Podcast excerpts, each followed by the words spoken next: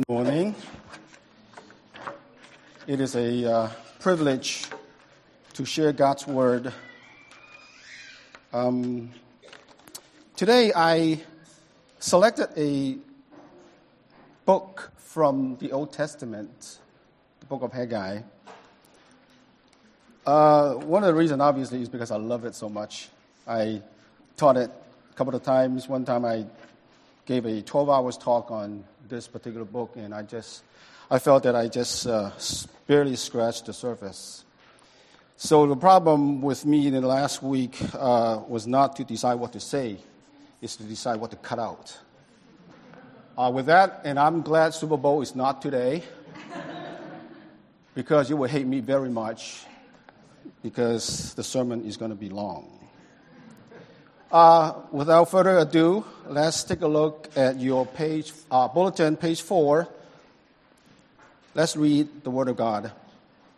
In the second year of Darius the king, in the sixth month, on the first day of the month, the word of the Lord came by the hand of Haggai, the prophet of Zerubbabel, the son of Shealtiel, governor of Judah, and to Joshua, the son of Jehozadak, the high priest. Thus says the Lord of hosts, these people say the time has not come to rebuild the house of the Lord. Then the word of the Lord came by the hand of Haggai the prophet. It is a time for you yourself to dwell in your paneled houses, while this house lies in ruins. Now therefore, thus says the Lord of hosts, consider your ways.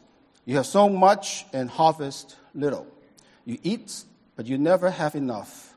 You drink, but you never have your fill. You clothe yourselves, but no one is warm. And he who earns wages does so to put them into a bag of holes.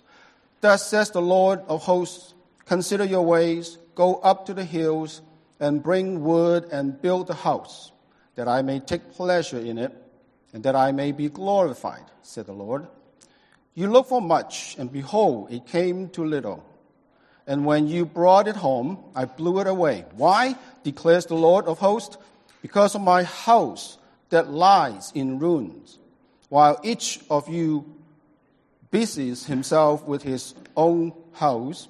Therefore, the heaven above you have withheld the dew, and the earth has withheld its produce. And I have called for a drought on the land and the hills, on the grain, on the new wine, the oil, on what the ground brings forth, on man and beast, and on all their laborers. Then Zerubbabel, the son of Shealtiel, and Joshua, the son of Jehozadak, the high priest, with all the remnant of the people, obeyed the voice of the Lord their God, and the words of Haggai the prophet, as the Lord their God had sent him. And the people feared the Lord. Then Haggai, the messenger of the Lord, spoke to the people with the Lord's message. I am with you, declared the Lord. And the Lord stirred up the spirit of Zerubbabel, the son of Shealtiel, governor of Judah, and the spirit of Joshua, the son of Jehozadak, the high priest, and the spirit of all the remnant of the people. And they came and worked on the house of the Lord of hosts, their God. On the twentieth twenty-fourth day of the month, in the sixth month, in the second year of Darius the king. Wow, that's a long passage. Um, book of Haggai is the second shortest book in the Old Testament, and in it is loaded with Uh, messages or very valuable lessons that we can learn. So today, I'm not going to go through the passage verse by verse. Uh, we just simply don't have time. But I'm just going to work our way through through three basic points: the people, the message, and the response. Now, before we move on, okay, there's one question that we need to uh, touch on. Um, a little bit of background first, obviously. Uh, Haggai, he was the prophet of God, and the people of Israel, because of their disobedience, God sent them away. So basically, there were three exiles, and On the last exile, uh, Zerubbabel is one of the person who uh, went with the last group. And they went there because God punished them. Now, when we get to the part of uh, Haggai, we are probably looking at five hundred twenty B C, somewhere around there. Now, they had been in the land of exile roughly about seventy years. Now, they received a command from God to go back to Jerusalem to rebuild the temple. So first of all, we need to ask the question, why God looked at this particular event to rebuild the temple so important? So this is the first thing I would like to touch on before we actually move into the text. So why is it so important to rebuild the temple? Well, you, if you remember the first temple, which was built by uh, King Solomon, that one was destroyed uh, roughly around five eighty-six B C by the Babylonians. Now, because of the temple was destroyed, there's basically there's no center of worship. There is no place for people, for the people to actually see the glory of God, and there's no worship.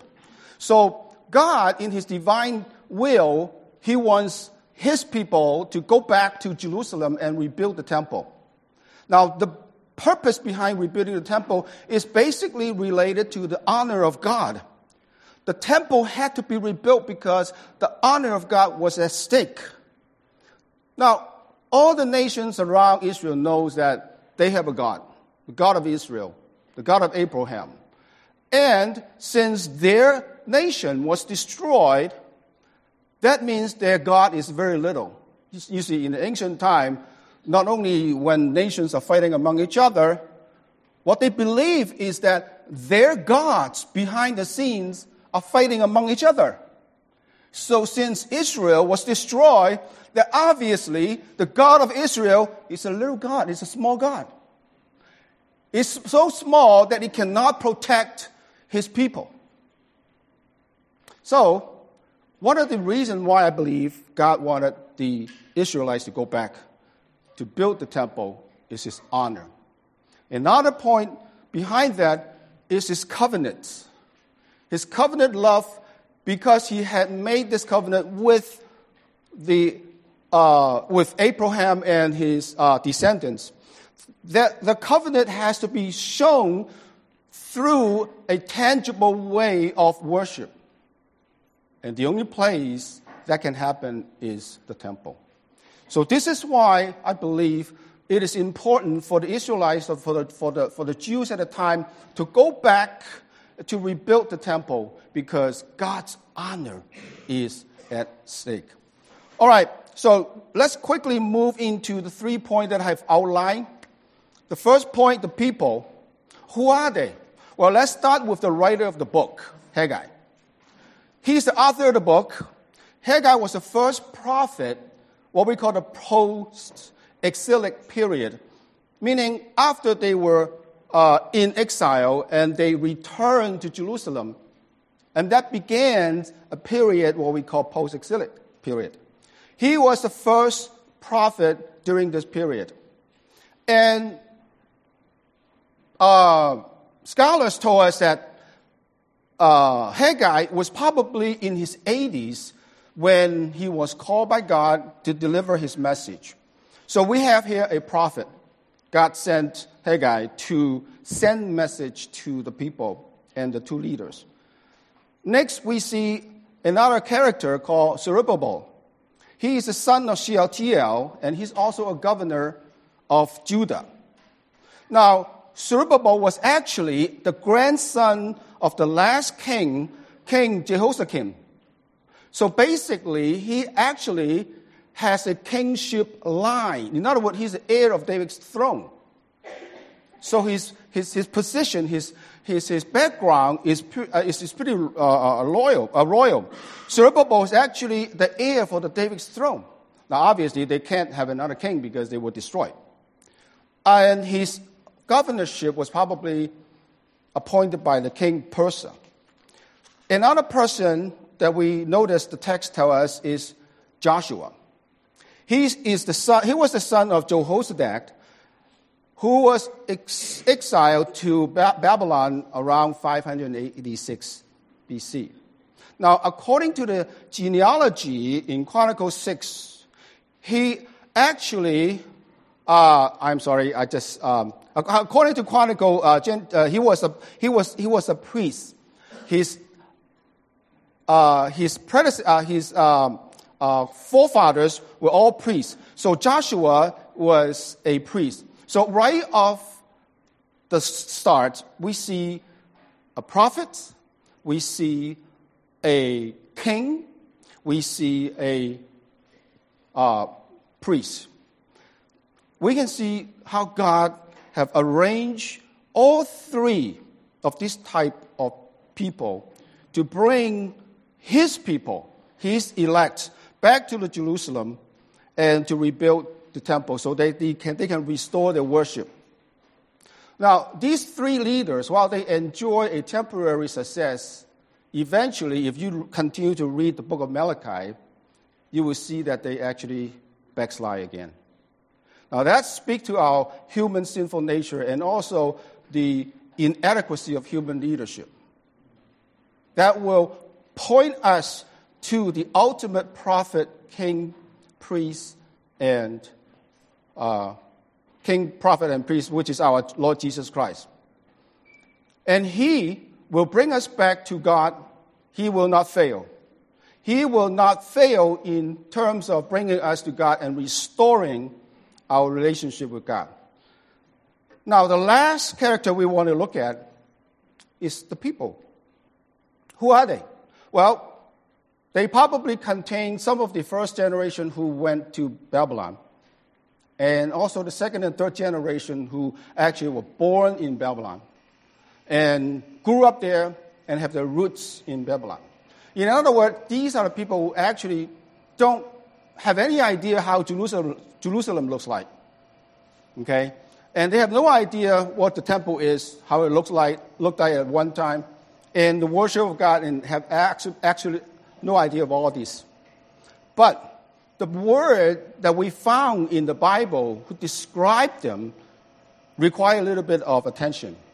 If you look at verse twelve and also verse fourteen, I believe, the word remnant appeared twice. Now, the word in itself probably means leftovers. In the Old Testament, the remnant idea is a recurrent theme. Now, this word not only means that leftovers or people didn't get killed. This word actually appeared very early on. If you read Genesis forty-five, verse seven, Joseph spoke to his brother in this way. He said, God sent me before you to preserve for you a remnant on earth and to keep alive for you many survivors.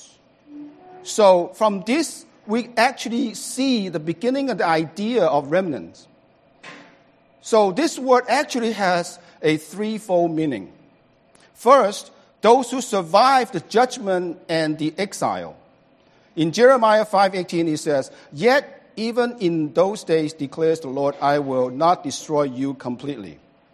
So first idea behind the word remnant is that they are the survivors. They survived God's judgment. They survived the exile. Now, this is not merely a physical survival. It has a deeper meaning. Second meaning is that these remnants, they are faithful to God. Then later on we can see the word stir in the text basically mean arouse or awaken. And that was the work of God. So the remnants are the faithful ones toward God. Why are they faithful? It's because God chose them. God saved them. God protected them. And the third sense of this word has to do with eschatological renewal and recreation. Let me read you a text from Zechariah eight. It says, This is what the Lord Almighty says. It may seem marvelous to the remnant of this people at that time, but will it seem marvelous to me? Declares the Lord Almighty. This is what the Lord Almighty says. I will save my people from the countries of the east and the west. I will bring them back to, li- to live in Jerusalem. They will be my people, and I will be faithful and righteous to them as their God. So in this context, the remnant is described as those who got saved and bring back and reclaim in the future. So to sum it up, the word remnant basically means in every generation, God saved some people for himself to manifest his redemptive plan so that these people actually we can call, in other words, elects, or maybe in the New Testament time, our time, the church as well. So this concept of remnant basically is to show forth God's faithfulness in every generation. He will protect certain group of people. Let them go through trials, yes, but eventually they will be saved. Now, we just quickly survey the background of the people, the characters. I'm going to touch on uh, quickly, really quickly, about their captivity. Now, they were sent to captivity uh, to uh, Babylon for seventy years. And because of their disobedience, they were forewarned in Leviticus and Deuteronomy. I'm not going to read the text. It's too long to read it. To, uh, Deuteronomy twenty-eight, fifteen to sixty-eight, or Leviticus twenty-six, fourteen to thirty-nine. You can go home and read it for yourself. God already forewarned, if you don't obey my commands, this will happen to you. So they did finally, because of the continual disobedience, finally they were destroyed. The, Jerusalem was destroyed. The temple was destroyed. Now, at the current situation, at the beginning of the text that we read, we mentioned earlier, is roughly about five hundred twenty B C, and there had been fifty thousand or so Jews went back to Jerusalem, and they began to work on the uh, the reconstruction project. Unfortunately, the enemy got a hold of the plan, and they started to attacking them, and that put a stop to the work. So this is why, in the beginning of the text, God begins to stir up the prophet to go and talk to the people and give them the message, telling them, you need to begin. Now, before we move on to the second point, the message, I'd like to bring out one interesting thing, is that the history of the uh, Israelites and our spiritual journey are very much alike. If you look at the enslavement in Egypt, and the rescue from the evil King Pharaoh, and then their journey through the Promised Land, and failure to come uh, to follow God's command, and leading to their wandering in the wilderness, and then eventually taking of the Promised Land, and then more disobedience leading to their exiles, and then their return, the recovery, and then the backsliding. Now, all of these, do you find yourself in it? All of this experience that they had is pretty much our journey as well. So keep that in mind when we go through the second part, the message. God says, consider your ways or give careful thoughts to your ways. In Haggai, this phrase appears four times. Chapter one, verse five, verse seven, chapter two, verse fifteen and eighteen. What that basically means is you need to do some serious thinking about you and your situation. Socrates says, the unexamined life is not worth living. Self-examination is probably a discipline that is largely missing in a Christian journey today. We don't actually periodically sit down Uh, have a personal retreat to think about myself, our, ourselves, to think about our, our presence, our work, and everything. Had they done it, they would have found four problems. Let's go through this problem really quickly. If the people went back to Jerusalem, okay, have a regular self-examination, they would have found the following four problems. The first problem is they have an inverted priority. And this inverted priority can happen to anyone even to committed Christians. Now remember, they were once very passionate about going back to Jerusalem, left everything behind, uproot the whole family, went back to Jerusalem, go through various of hardships, and commit themselves to building the temple. Somehow, the work got stopped, and then life moved on. They began to concentrate on building their own houses and taking care of their own family, while the house of the Lord lay ruins. Can you see this in us? I've talked to a couple of people in the past. Actually, it's more than a couple of people. One time, I have a brother who went to my house. We had a chat. And I asked him, how are you doing lately? He said, I'm doing fine. Okay, that's a very general answer. Then I probe a little more. Then I find out that he wasn't going to church. Now, that's not fine to me. But he said he's fine. He's not going to church. He's not serving. Then I asked him why. And he said, well, it's too much politics in the church. Uh, it's, it's, it's a bad place. I mean, I, I can I can study Bible at home. I can watch uh, some videos and worship God myself at home.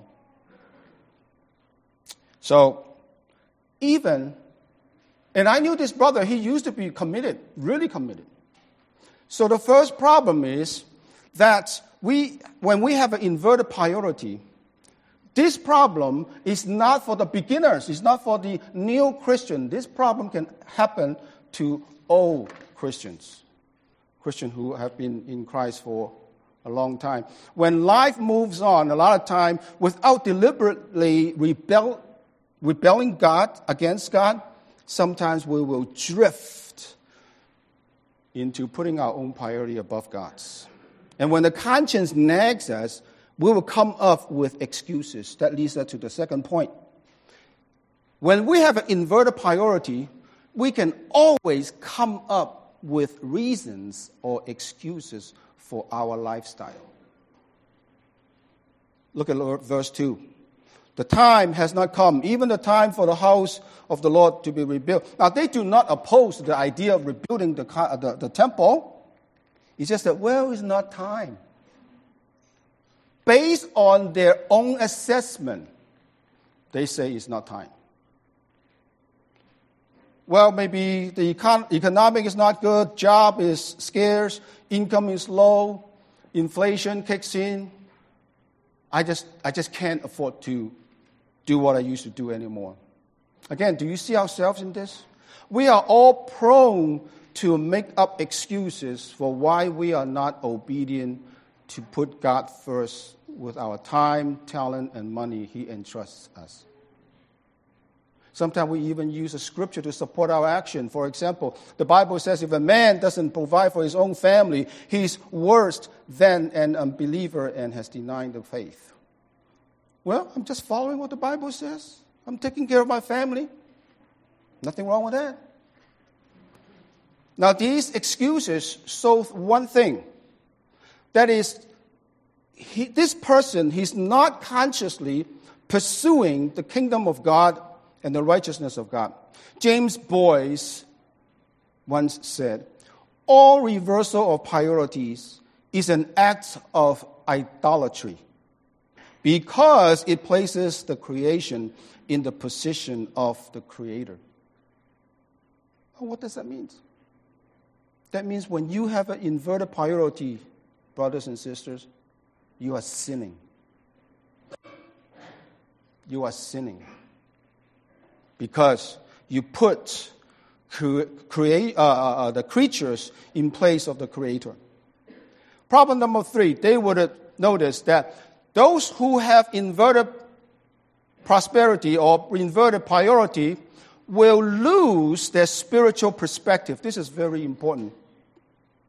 Those who have wrong priorities will eventually lose their spiritual priorities or perspectives.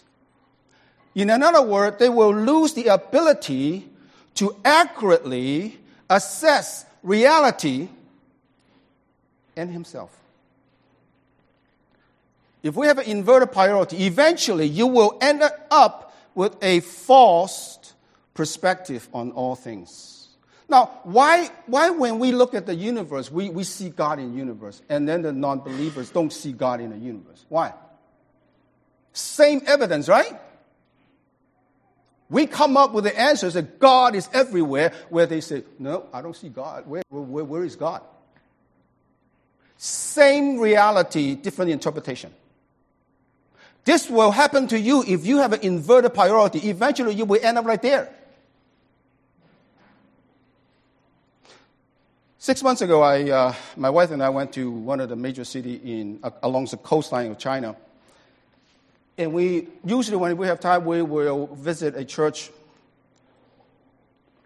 their Wednesday night prayer meeting service. And this Wednesday, we went there. Before we went there, I got a call from the brother, and he said, hey, Brother, brother Kwong, we have a sister. She is demon-possessed. And she went to a church yesterday and asked a pastor and a couple of uh, leaders and elders to pray for her and then cast the demon out. And then I, I would like to ask her to come see you tonight. Is that okay? I said, sure. I mean, I, I'm not a, you know, uh, expert in casting out demons. I mean, I had a couple of uh, uh, occasions in the past to deal with people who claim to be demon-possessed. So I said, okay, yeah, sure, why not? Bring her over. So Wednesday, Wednesday night came. We uh, uh, arrived, Linda and I, and then we had dinner, and then we started talking, and then the brothers and sisters start trickling in, and we start sharing some Bible verses. I remember I was talking John chapter three about the regeneration and so forth. And then this uh, sister came in with her husband. She sat down right in front of me, about six feet away, and then uh, her husband sat to my right. As I began, I, I, because I, I was in the middle of sharing the Gospel of John, I couldn't just stop, so I just kind of uh, wanted to finish it up, wrap it up. And I noticed that she begins to become really uneasy, just twist and turn, and she would never look me in the eyes. And then finally, she decided to sit on the floor instead of sitting on a chair. And everybody around me said, oh, yeah, here we, here we come, here we come. Here we come means the devil is, is, is beginning to work. Oh, yeah, she, she can't listen to truth. She can't listen to Bible. So I said, oh, yeah? So anyway, I quickly, within the, like two, three minutes, I wrap up my sharing with the, with the others. Then I turn my attention to her. And I began to talk to her and then probe and asking questions. After about ten minutes or so, and, and I said to her, you know, sister, you are not demon-possessed. You know what she said to me? She said, I am. She was convinced she was demon-possessed. And I said, no, you don't. And then I spent the next two hours talking to her and explaining to her why I believe that she doesn't have demon possession.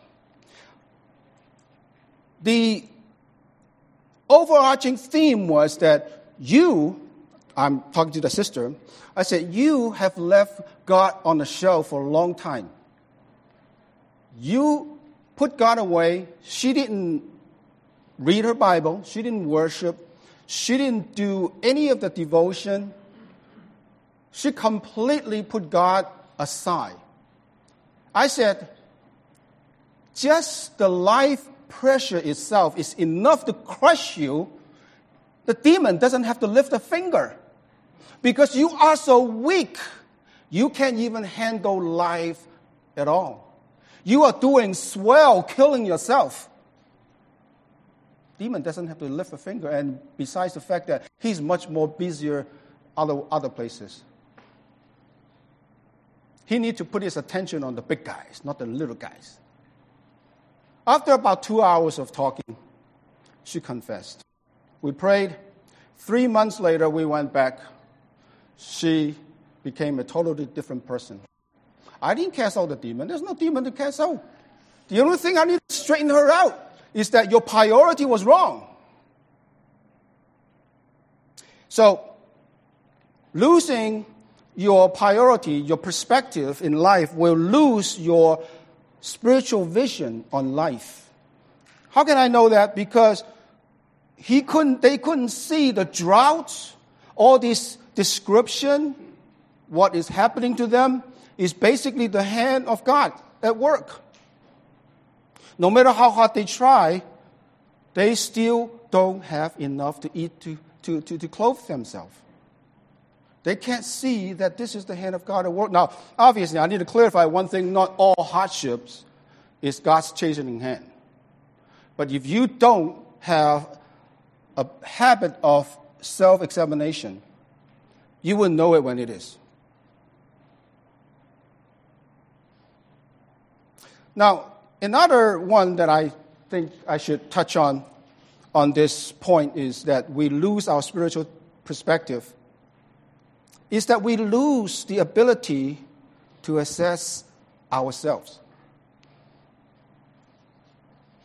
The people fail to see that they are really more sinful than they really are. And I believe this is the general problem for each one of us. We fail to see we are actually more sinful than we are. We, we always think we are okay. The brother that says told me that he's okay, but he's not going to church. So his definition of okay and my definition of okay is very different. So when we have inverted priorities, this is what we're going to end up, is that we lose the ability to, to see ourselves truly. The first symptom of this problem is that we can't see that we are sinning.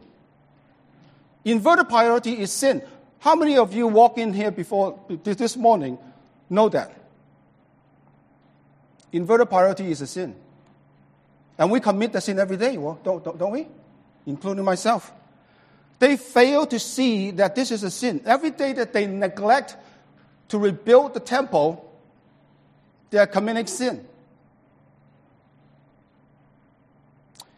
Second symptom of this problem is that we overestimate ourselves. We overestimate ourselves. We always think that we are okay. If you look at Matthew chapter twenty, records the mother and son of Zebedee, James and John, came and petitioned for her sons to sit at Jesus' left and right hand and in his kingdom. And then Jesus replies, "You do not know what you are asking. Are you able to drink the cup that I am to drink?" They say to Jesus, "We are able." Their self-ambition has blinded them to the true self-assessment. How about Peter? Pastor Michael preached on that last time, last week. When he said that, when he said that, "I will lay down my life for you," well, I'm sure at that moment, Peter truly thinks that he is willing, ready, and able to die for Christ. And we all know what happened next. This is why Paul says one should not think of himself more highly than he ought to think, Romans twelve three. This is a warning that we really should take to heart. Just because we are strong or healthy today, it doesn't mean that this problem will not fall upon us. The third symptom of this problem is that we have a false view of our relationship with God. This is a deadly one.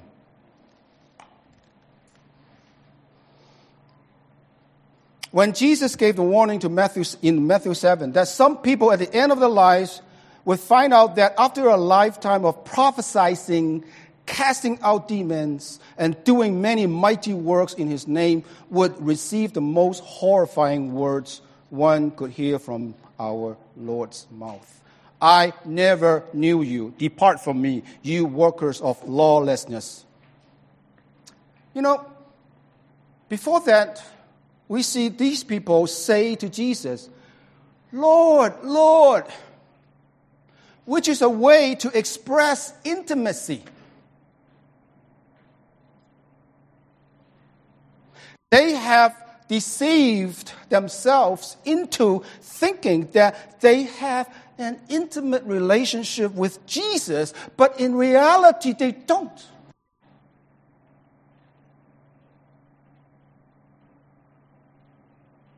They think they are very close to Jesus, but in reality they are not. Now, that's a scary thought, right? That's a scary thought. What you think in the final analysis doesn't matter. What it matters is at the end what Jesus will say about you and him. What you think doesn't matter. Remember a long time ago, someone teach there are four yous. The you that you know that you are you, the you, the you that other people know you, and the you that you think other people know you, and the you that you don't know. Sounds deep. So, when God is not at the center of our lives, these things can happen to, happen to us. The fourth, the fourth problem, I'm going to move on to the fourth problem. Those who put their prosperity above God's house or have an inverted priority will never have what they're after, because what they're after is not the blessing of God. Now, some these people enjoy some, some measure of success, right? They, they have enough money to put up panel houses, to decorate their houses. That means that they do have things, they do have money to decorate the house. But if we, like a smart Christian, would read Ecclesiastes, King Solomon, who have tried everything himself, money, fame, knowledge, pleasures, and everything a man can dream of, he had it. At the end, what did he say? Vanity of vanities. You know, the problem is, I haven't tried it, so I'm not sure. I might be the exception of the rule. One time I was in a seminary talking to one of the students who was there. And then he and I, I asked the class that, "What are your, what, what, what's your plan after after seminary? What what were you planning to do?" And then one of one of the one of the students, I at least appreciate his honesty. He said, "Teacher Kwong, I'm not sure I want to go into ministry yet, because I haven't tasted the world yet." This is exactly what he said, told me. I haven't tried it out yet. Then I told him, "Have you read the book of Ecclesiastes?" See, it's not that people don't know in their heads. It's that that, that urge, the desire, the passion to experience these things that I haven't experienced drives them away from God. So if we have a wrong priority, we will seek after things, but they will never satisfy us. I was going to talk uh, talk a little bit about retirement, but I think my time is short. But um, I believe I, I I put that question as one of the C G discussion question about retirement, because uh, I just I just leap over the sixty uh, perimeter. So when we meet with our my generation of people, you know what's a major topic? What's the number one topic? Retirement. A A R P, insurance, medical, uh, all these things, you know. You know, it's, it's fascinating when, that we used to talk about trips, talk about Yosemite, uh, you know, bowling, basketball, sports, and now we're talking about, oh, I, I, I'm hurting over here, I'm hurting over there, and then uh, talking about retirement and all that stuff. It's, it's, it's fun. It's fun. How do we spend our time is very important. Let me just, just, just give you one little bit about this thing here I want to talk about. The average lifespan in the United States is seventy-eight point seven now, right? And in twenty ten, there's a survey came out. The average American spent nineteen percent of their life in retirement. nineteen percent of your life is spent in retirement. Whoa, that's a big chunk of your life. How do you... How do you plan to spend that? Vegas in one weekend, Tahoe in next, or Paris, or Australia, Japan? Well, I'm glad you have all the money and time to go do that stuff, but you need to rethink about how you use the resources God given you. Just because you work hard doesn't mean that you can just use the money and time any which way you want. Working hard is mandated by God, so there's nothing special about that. Okay, I need to move on to the third point, the response. We see the people, their repentance and their action. Yep, like I said before, I'm glad Super Bowl is not today. The people's repentance. Now, we don't see the word repentance in the scripture, but we can actually see it in action. You see, repentance, the true mark of repentance is submission. And the true mark of submission is action. So therefore, I can come to the conclusion that they do repent because they start working. The Bible said they obey the voice of the Lord, their God, and the words of Haggai, the prophet, and the people fear the Lord, verse twelve, and they came and worked on the house of the Lord of hosts, their God, verse fourteen. So they obey, they came, they work, and they fear the Lord. Now, that got to be a repentance somewhere in there. And there's more evidence.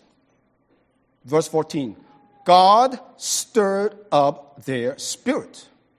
Like I said before, the word stir basically means arouse or awaken. Zechariah four one, and the angel who talked with me came again and woke me, stir me, like a man who is awakened out of his sleep. So when we are slumbered, when we are deceived, when we are bound by sin, attracted by the world, we need a wake-up call. God does that.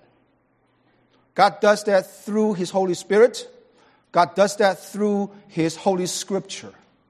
This is why reading your Scripture is so important. Not, not only reading, let, let, let me rephrase it. Studying God's Word is so important.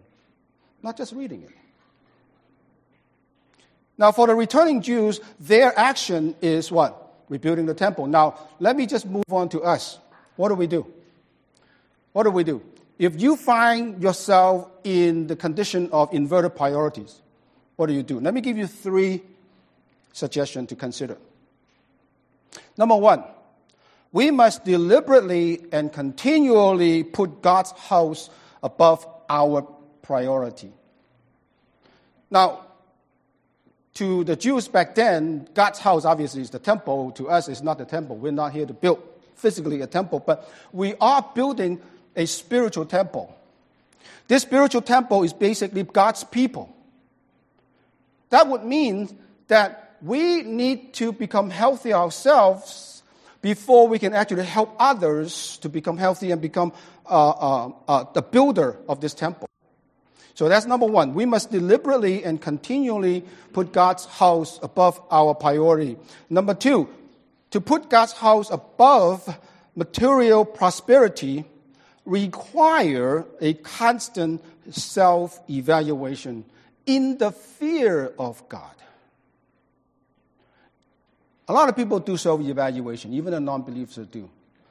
But they're missing one piece of the most important element is in the fear of God. The Lord twice said, consider your way. That means that we have to pause long enough to stop and think about this person, his relationship or her relationship with God. Now, I actually have a whole bunch of questions that I can give you. I'm just going to run it through really quickly without dwelling on it. The number one question, you can use it as a thought starter. How are you spending your time? Okay? How are you spending your time? Number two, how are you spending your money? Which is really God's money. What are your goals? What are your goals? Number four, what do you think about the most? What do you think about the most? Number five, I thought this is pretty interesting. I copied this question from one of the pastors in one of the sermons. Who are your heroes or models? I've looked at some of the uh, YouTube sometimes, and find girls who actually alter their faces so that it can look like some movie stars. Well, they have their idols. They have the, you know, heroes. Who are your heroes? Who are your friends? Whom do you spend like to spend time with? Number seven, how do you spend your leisure time, which is also including your retirement? And does your leisure time reflect and affect your devotion to Jesus Christ? Undergirding all these questions should be the fear of God. If there's no fear of God, you can evaluate till the kingdom come, nothing will happen. Because God's not in it. If God's not in it, your plan doesn't work. Now, I want to share with you one passage um, at this point because I find it really, really interesting and also very helpful. That is First Peter one seventeen. And if you call on him as Father who judges impartially according to each one's deeds, conduct yourself with fear throughout the time of your exile. Peter is calling our life on earth exile. Do we actually see that? Do we actually have that mindset? While we're living on this earth, we're actually in exile. This is not our permanent dwelling place. I hope that this concept will wake us up to hang on to things loosely. So when God says, "Can I have it?" you say, "Yes, you may have it." I remember my grandchildren when they were young, and also observing other little kids. They hold on to the candies, the toys, really tight, right? You ask them, "Can I have a piece?" No! I don't want us to do that to God. God give us a lot of good things. Enjoy it while you can. Hang on to them loosely. So when God said, "Can I have it back?" you say, "Yes, God, you can have it back." Finally, we need to cultivate a mindset and conviction that to please and glorify God is our priority. In other words, set your life goal to please God and glorify God. I want to recommend you two books. One, the first one is called The Golden Booklet of the True Christian Life by John Calvin. You can get it on uh, Amazon like six, seven bucks. Used one, three dollars. You, you ought to read this book. Uh, this book actually is incorporated into his magnum opus in institution. And in that institution, book three, chapter six to ten, you can find the same book. In, uh, in other words, that book is in institution. So if you have a copy of institution, you don't need to buy this book. It's in it. Josh is laughing. You know what that means, right, Josh? Institution, right? This book. And the word is so tiny, you need a magnifying glass to read it. Now, uh, the second book is by John Piper, God's Passion for His Glory.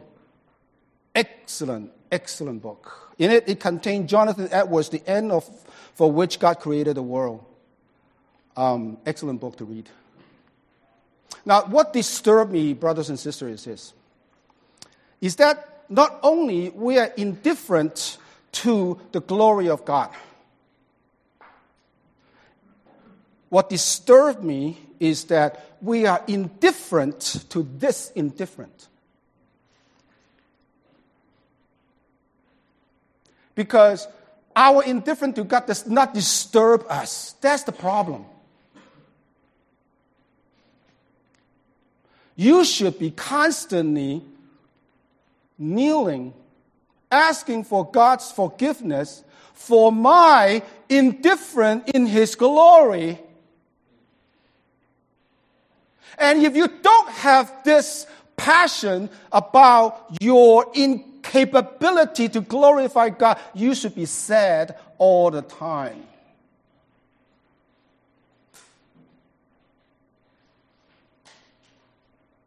So our aim,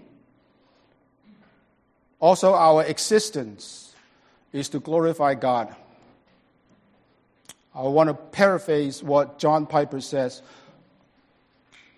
When can we glorify God? Only when we absolutely delight at the fact that God is our only satisfaction. So what is your priority? In closing, several events came to my attention lately that I felt really burdened. A few weeks ago, Pastor Wang Yi in China received nine years jail sentence for proclaiming the gospel. Pastor Raymond Cole was kidnapped in Malaysia by some authority back in February thirteenth, twenty seventeen, and nobody has seen him since, nor his car. There was like three black big U S V drove up to him, just like just like any movies, you know. And then people got out, broke the glass, pulled him out, pulled him into the S U V, and then one of them got in and drove his car away. The whole thing happened in like a minute or two. Nobody's seen him since. A Nigerian pastor was kidnapped in January twenty twenty. And the news just came out. He was beheaded. A twenty-year-old Nigerian college student, a Christian, was executed recently by a child ISIS soldier. This is twenty twenty now. I'm not talking about two centuries ago. Christians. What made these Christians willing to give up their lives for Jesus? Today, this moment, I think the better question to ask is, what is keeping you from giving your life to Jesus? Let's pray. Father God, forgive us if we have put you aside as if you were an outdated toy. Give us the desire to live thy will. Let us learn to give you the ultimate priority in all things. In Jesus' name we pray. Amen.